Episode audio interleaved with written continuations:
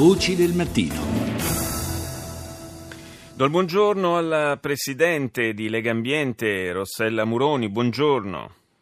Buongiorno, buongiorno a tutti. Grazie di essere nostra ospite stamani. Eh, vorrei fare un po' il punto con lei per cominciare con, eh, per quanto riguarda i siti eh, maggiormente inquinati in Italia, siti che richiedono eh, delle bonifiche molto approfondite, impegnative, anche eh, lunghe come, come tempi. Eh, nei giorni scorsi ci sono state delle dichiarazioni diciamo, abbastanza rassicuranti sull'avvio dei cantieri necessari appunto per procedere a queste bonifiche. Eh, io le chiedo di aiutarci anche un po' a a capire di che cosa stiamo parlando, perché eh, siamo eh, un po' tutti, eh, l'attenzione di tutti è attirata da, da, casi eclatanti come può essere quello di Taranto con eh, l'Ilva e, e, tutto il suo indotto, ma in realtà l'Italia è un po' disseminata eh, di siti a pesante inquinamento che eh, necessitano urgenti interventi. Sì, si tratta diciamo, di siti che hanno avuto una storia magari industriale passata, ma non solo. Si tratta eh, di 57 aree censite eh, nel programma nazionale di bonifiche, eh, 150.000 gli ettari di territorio italiano ancora contaminato, 74.000 gli ettari ehm, contaminati, per esempio ehm, in zone come Casale Monferrati, insomma ci sono eh, nel nostro paese siti che hanno avuto una storia che va colmata in qualche maniera, innanzitutto per la salute dei cittadini e poi per restituire queste aree a un futuro diverso. L'altro giorno ero alla Camera e eh, c'era appunto questo seminario che in maniera assolutamente opportuna è stato realizzato eh, dal, dalla Commissione sul ciclo eh, d'inchiesta sul ciclo dei rifiuti e eh, le notizie che sono state date sono in parte positive, nel senso che eh, questi siti attualmente sono eh, diciamo in via di diminuzione e si avviate, si stanno avviando i cantieri della bonifica. Questo è un dato particolarmente interessante perché io credo che dalla capacità di eh, bonificare il proprio territorio da episodi di inquinamento ma anche da insediamenti eh, storici passi anche la capacità di controllo del proprio territorio da parte di un paese, oltre che la capacità di garantire trasparenza.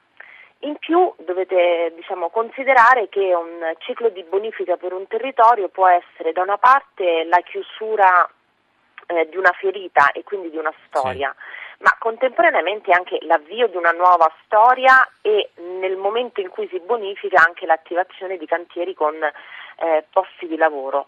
Questo naturalmente non rende la situazione meno complicata, però fa capire appunto che è la possibilità da parte di un paese di cambiare anche eh, il futuro di un, proprio, di un, pezzo del proprio territorio. Lei parlava poco fa di trasparenza, a questo riguardo eh, la gente che si trova a vivere a ridosso di queste aree eh, così pesantemente inquinate eh, è informata della situazione?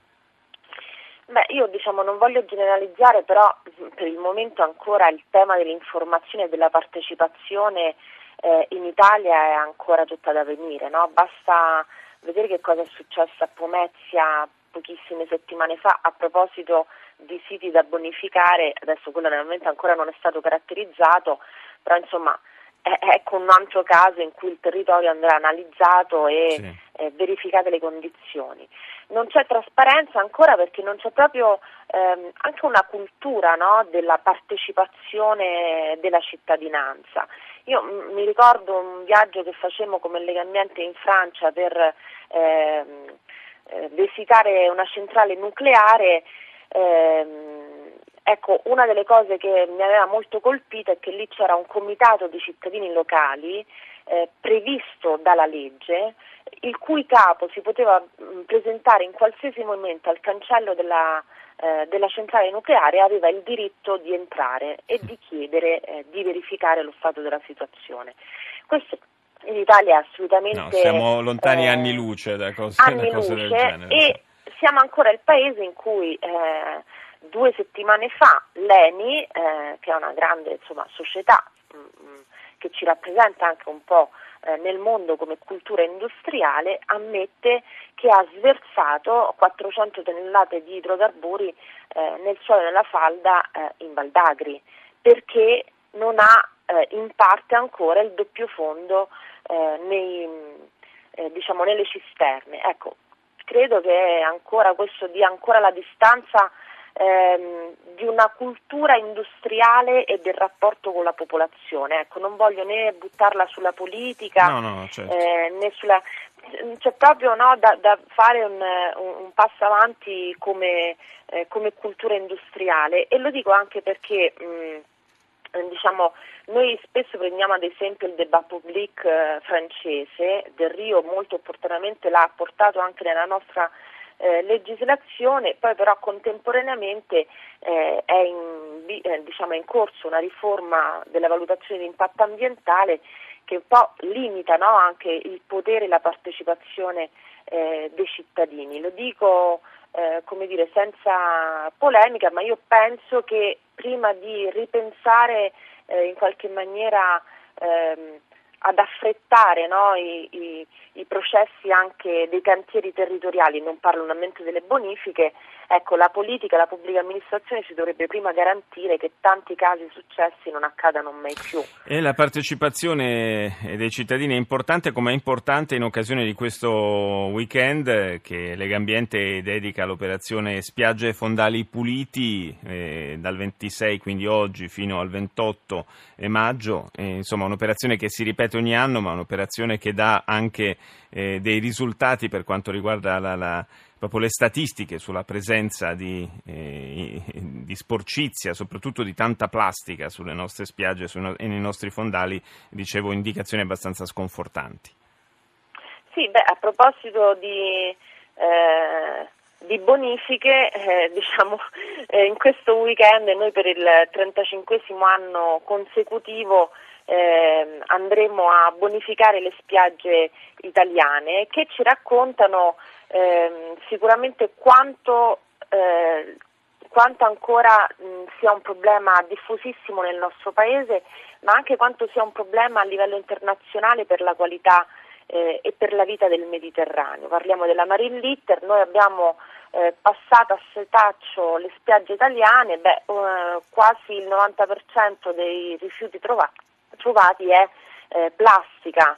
E, e, qui c'è un grande tema che è quello della riduzione dell'utilizzo della plastica, dell'innovazione e anche mh, dire, del, dei, nuovi, dei, nuovi, materiali che si possono mettere a disposizione. Naturalmente il nostro è anche il paese che ha messo per primo a bando i sacchetti di plastica e noi di questo dobbiamo essere molto orgogliosi perché il tema è proprio questo, sostituire la plastica con il Mater B è il futuro e ricordo che il Mater B è un brevetto tutto italiano. Eh, altrettanto eh, forse si potrebbe tentare di fare con eh, opportune, eh, naturalmente opportune sostanze per quanto riguarda le cannucce, che sono una cosa che troviamo dappertutto, le cannucce di plastica.